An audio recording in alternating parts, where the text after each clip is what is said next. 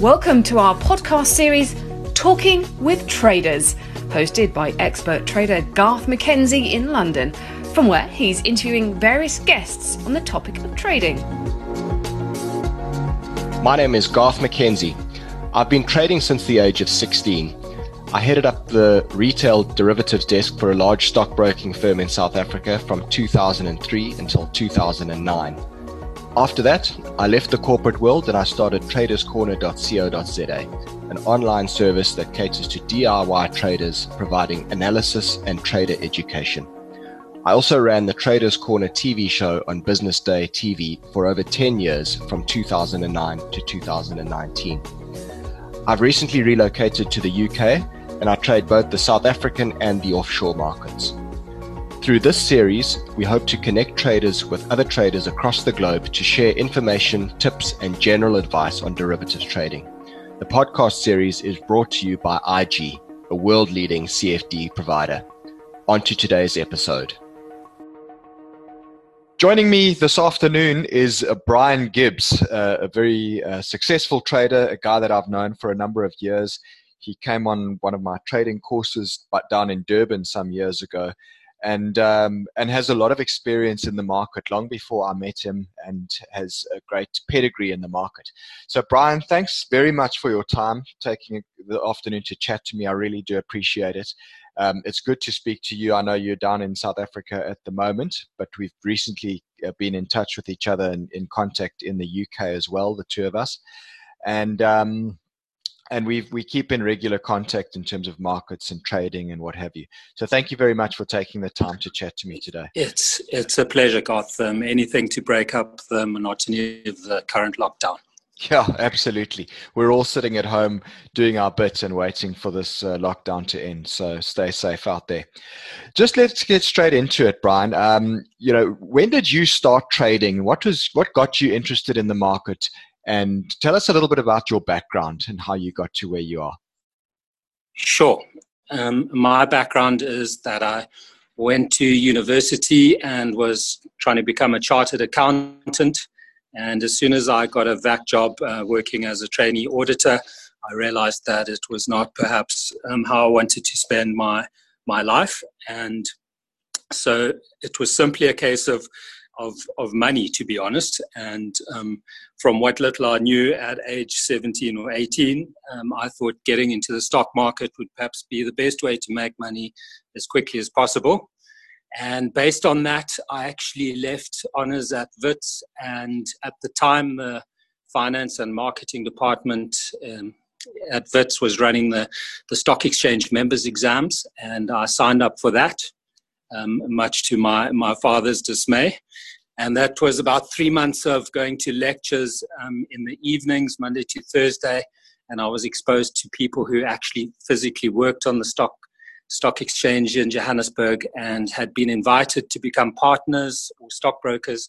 And that's when I met people. And based on passing those exams, I walked around the JSE with my CV until eventually I, I got a job.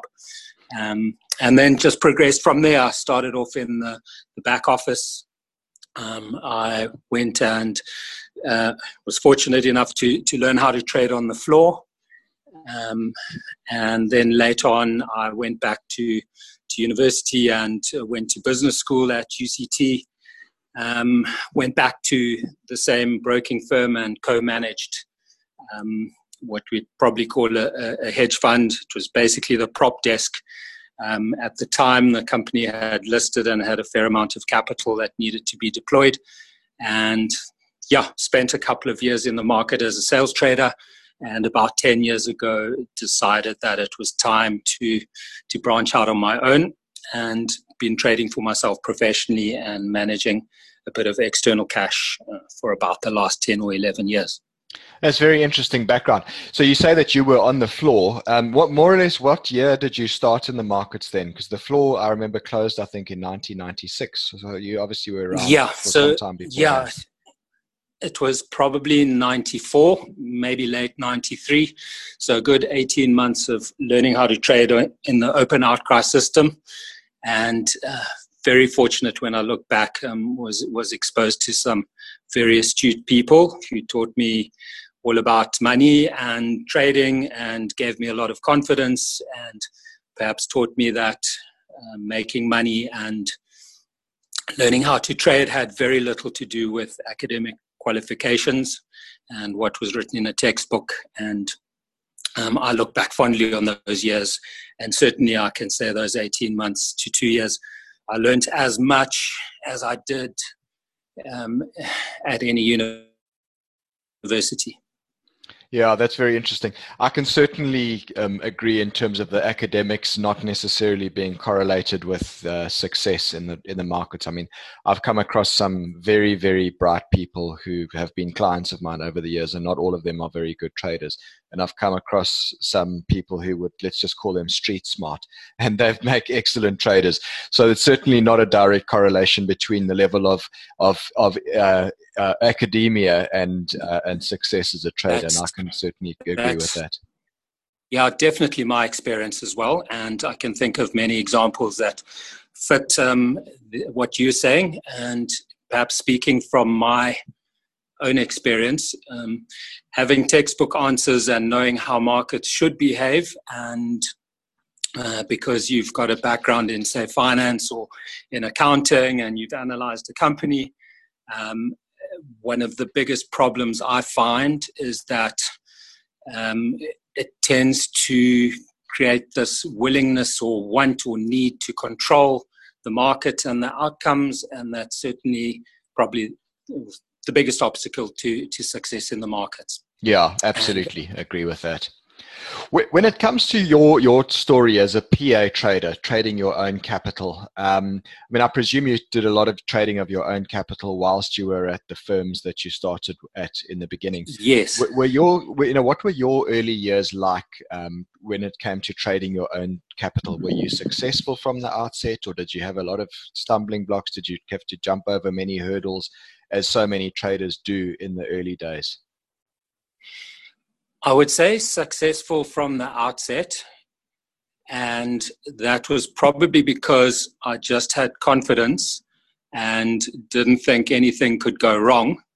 And having a background buying and selling shares on a, on a constant basis, I was very familiar with the environment.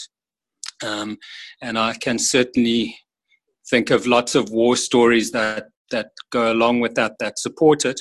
Um, but if I use this measure, if I say um, that I sold shares too early, then that moderates the result somewhat. And I would say that based on that, I definitely didn't make as much money as I possibly could have. And certainly when I look back on those years, um, I knew very little. And there was a distinct time where I made this this separation. When I was trading other people's money, um, in other words, institutional or company uh, cash, um, that was a very different mindset. Um, losses did not have an emotional impact on me. And then when I branched off later into managing money for friends, suddenly that changed a little in that I was now very aware that if I was losing money, it would be capital that belonged to friends, and I, it didn't sit so well with me. And um, suddenly, losses started taking on emotional meaning. And then, when I extrapolated that and was trading money that was my own capital that had taken me years to build up, suddenly it was more pertinent that losses now were more meaningful. So I would say that I was successful from the outset, but not as successful as I could have been. And there was that sort of uncertainty lurking in the background um, that uh, the more I traded, especially my own money, the more it became problematic. Yeah, it's very interesting. I mean, I can also, you know, say from my own experience, I think you talk about you could have you could have made more money in the beginning, and I suppose that goes to the point of saying it's probably the hardest thing in trading is to know the right time to sell. And I still find that in my own trading. You know, you either sell too early, which is often the case, or alternatively you overstay your welcome and you you you don't sell early enough. So for me, that's actually the hardest part of trading. Um, And the other thing you talk about is the the emotional connection to the money when it's friends' money and versus when it's your own money uh, versus an institution's yes. money, which doesn't really have a name or a face, or you have no emotional connection to that money.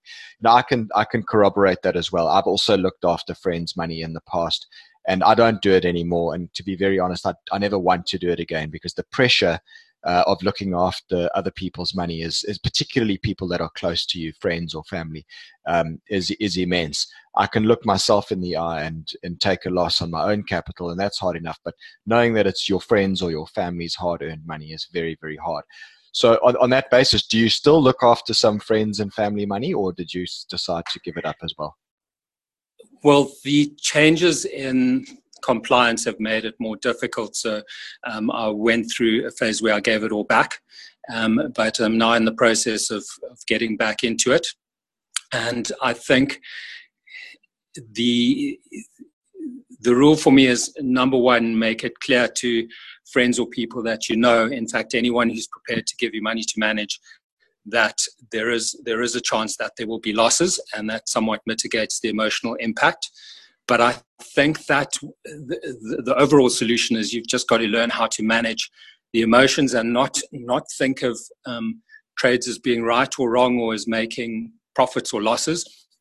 They are simply exposures to the market that either work or don't.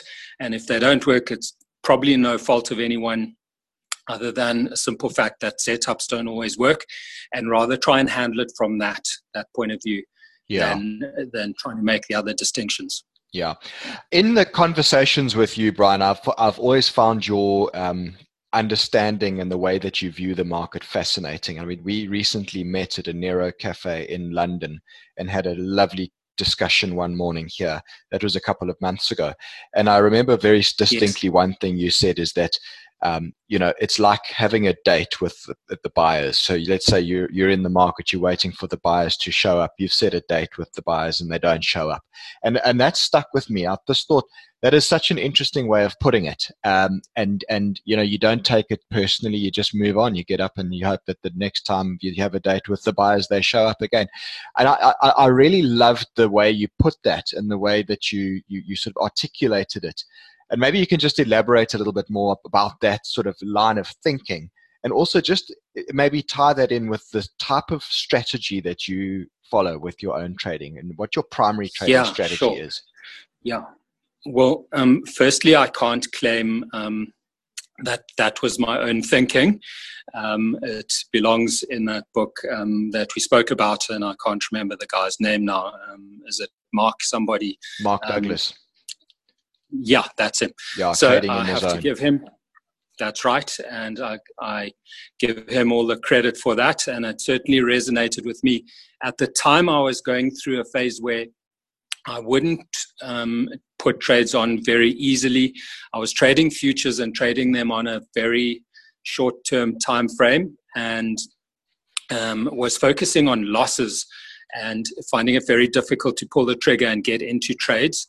And so I was doing a lot of reading at the time, and I found that to be the most um, helpful book um, with respect to trading. And it, it basically says that 90% of trading is, is emotional, and the rest is capital management and your setups.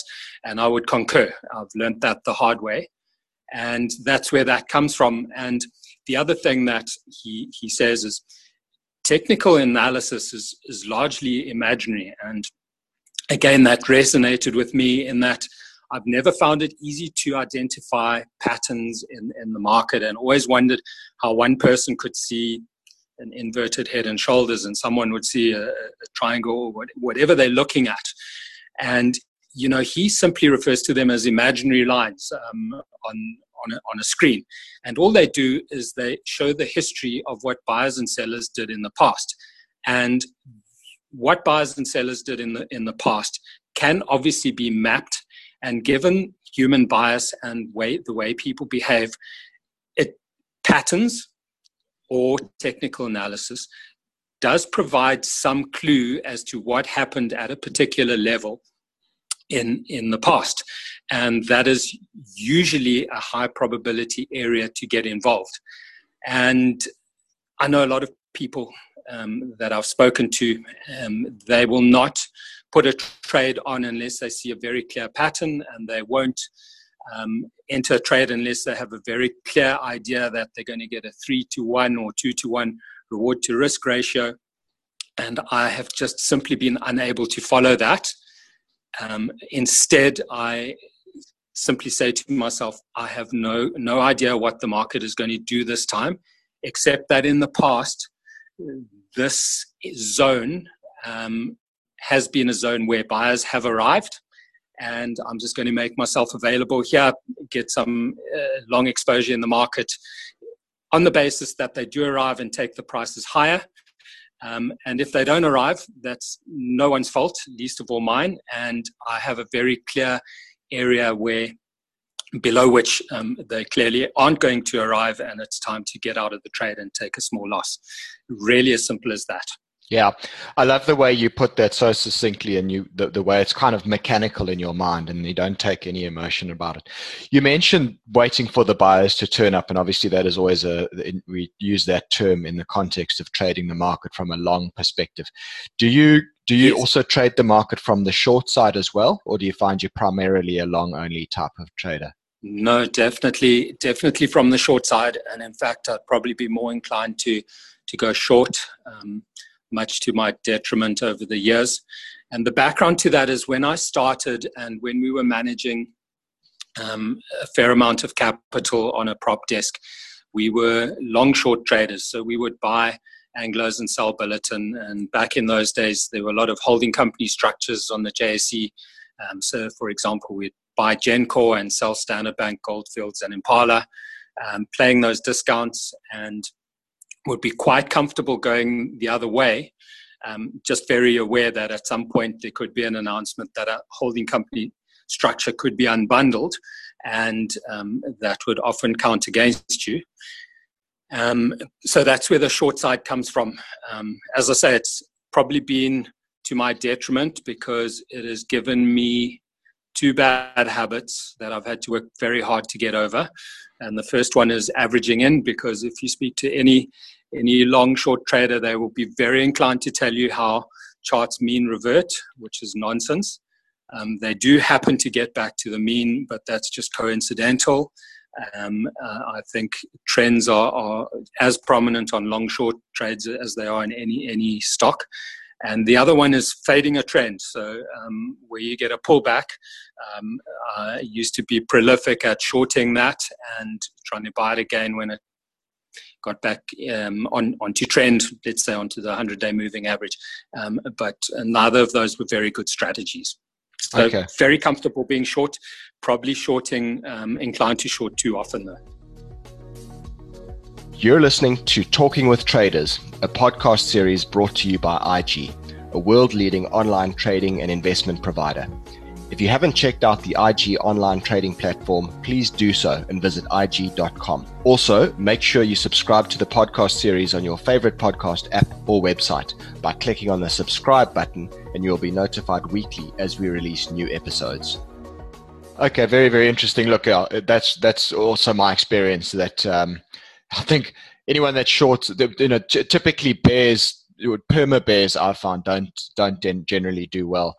Um, bulls perma bulls tend to do better but obviously it's it's important to be able to play it from both sides which is what you've nicely articulated yes. there.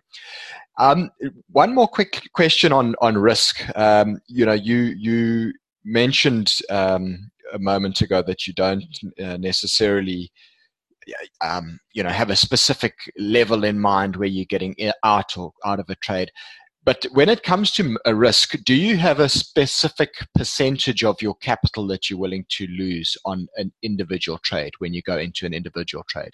And are you rigid yes. about that? Yes. So it's it would probably surprise people at how small it is. Um, and um, that's obviously what you read in any textbook. And what I do when people ask me about trading, I, I ask them to imagine having a hundred thousand rand, and they're given an opportunity in the market as to how much they would they would risk.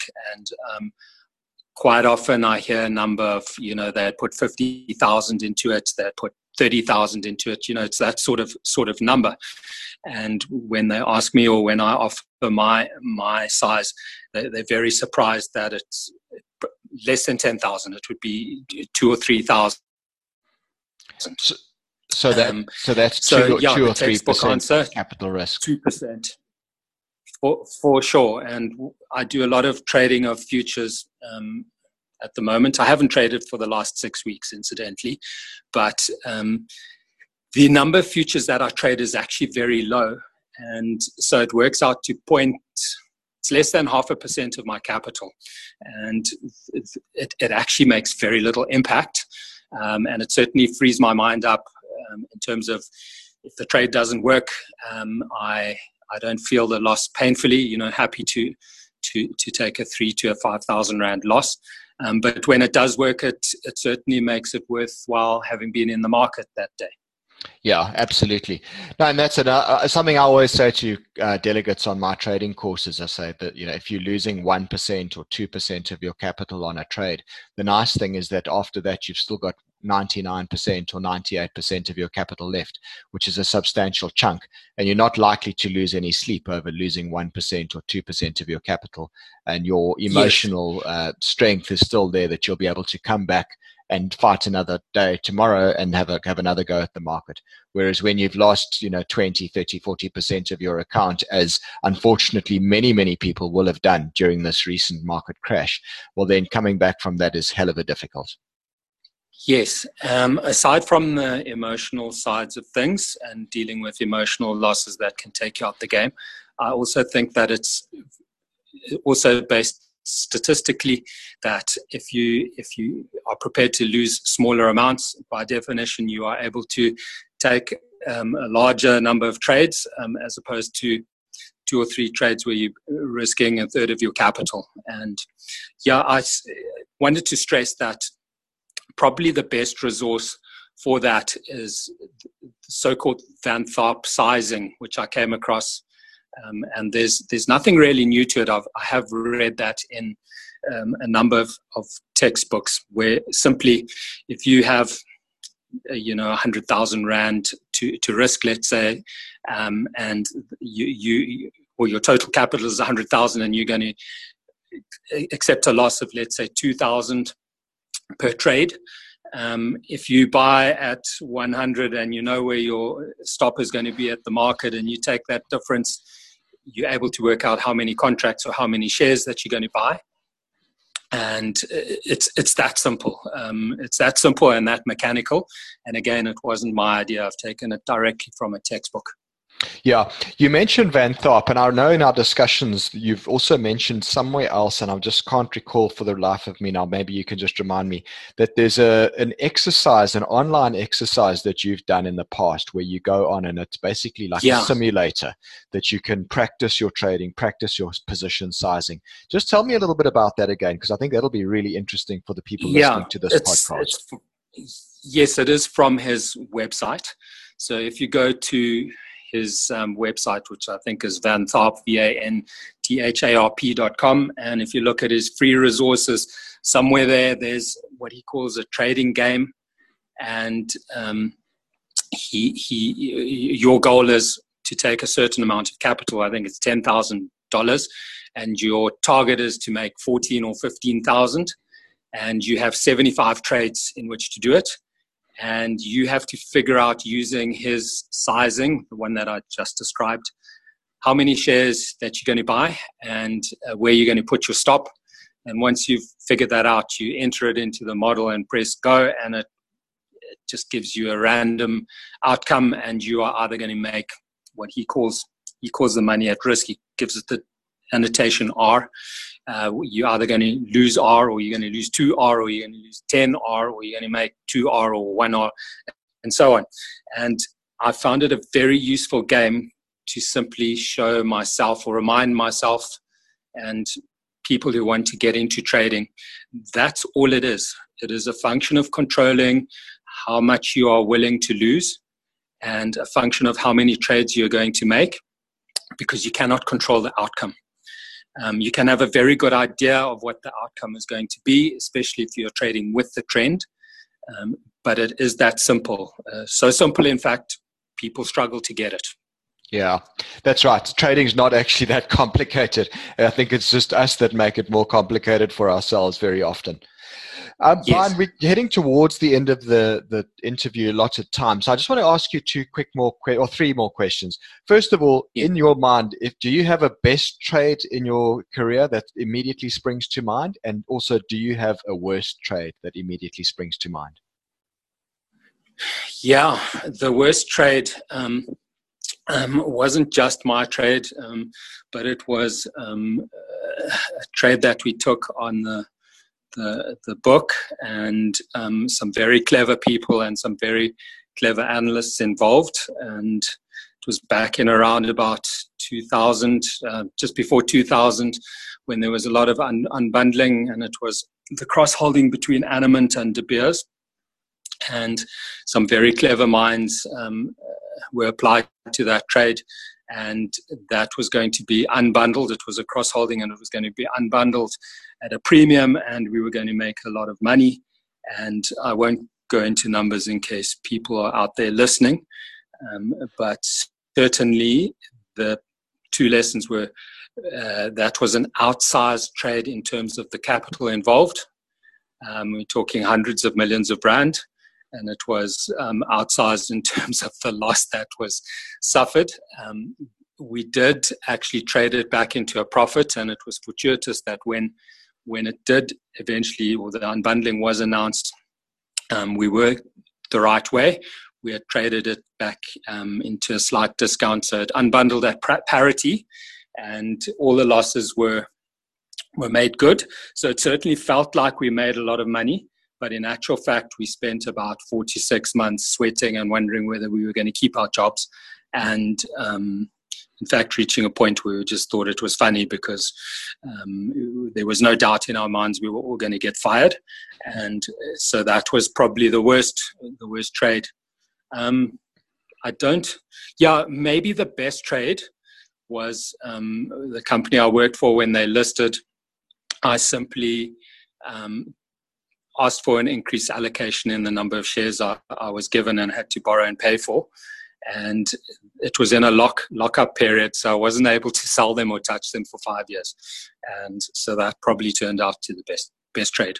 So the lessons in both of them and lessons that you'd read in any textbook or hear from any trader that's um, been around the block. Yeah, excellent. Now, speaking of lessons, this is the last question I've got time for today. But um, yes. if you were to give a young uh, guy or girl some pointers in terms of what to do if you you know someone that's just starting to get into this business let's just say for argument's sake your son i know you've got a, a son yes. who's at varsity at the moment and let's say he says to you dad I'm, i want to become a trader what do you tell him if you give him sort of three very basic pointers what are the three most important pointers you'd give to him well, there'd probably be more than three. Firstly, I would encourage it because probably the biggest principle that I've learned over the last couple of decades is that um, no one is going to take responsibility for your money um, as thoroughly as you are going to yourself. Um, so I would encourage it, um, not necessarily to to be a trader on an intraday basis, but certainly to understand how markets work and to have an idea of trend and uh, where stops are and how much I would buy and sell. Um, so the first thing I, was, I would do is encourage it. Um, the second thing is I would try and find a mentor.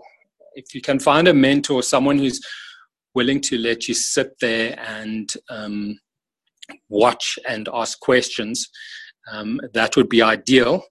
Um, that's often pretty impossible. And when I look back, the only mentor I had was on the on the floor where I was told do this, do that, um, but it was more a case of you know how to get the best price than it was to you know from an investment point of view.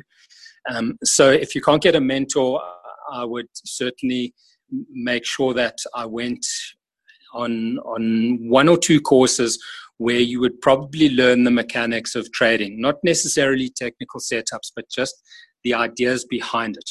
Um, you know, not you know what you got to do to stop losing all of your money. Um, and the third, and probably the the the most important um, thing I would say is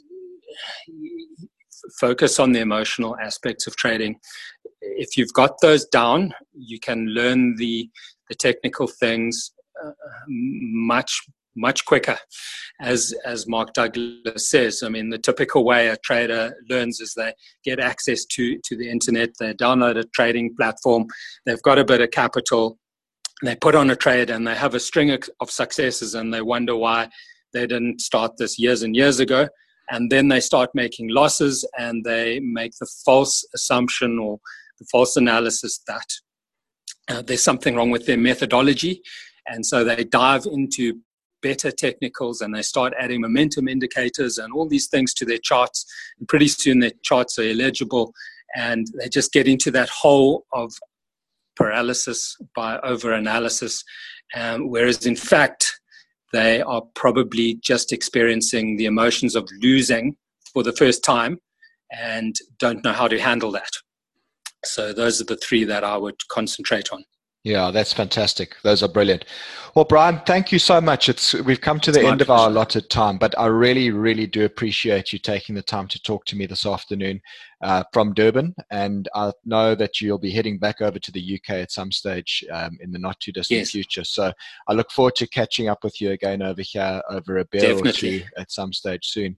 But yeah, once again, thanks so much for your time. I really do appreciate it, and I think that the listeners to this podcast are very, very fortunate to have had 30 minutes with you and the, the um, years of experience that you've imparted here. So thanks again. Yeah, my pleasure. And if anyone's got a question, they can direct it to you. I'd be more than happy to give them my answer, what I think I would do. Awesome. Thanks very much, Brian. Okay, Garth. Right. Cheers. cheers. Thanks for joining us for today's episode of Talking with Traders, brought to you by IG, a world leading CFD provider. We really are privileged to have such a leader in the field of online trading involved in this series. Please follow us on Facebook and engage with us there. And a reminder to make sure you subscribe to the series by clicking the subscribe button on your favorite app. Till next time.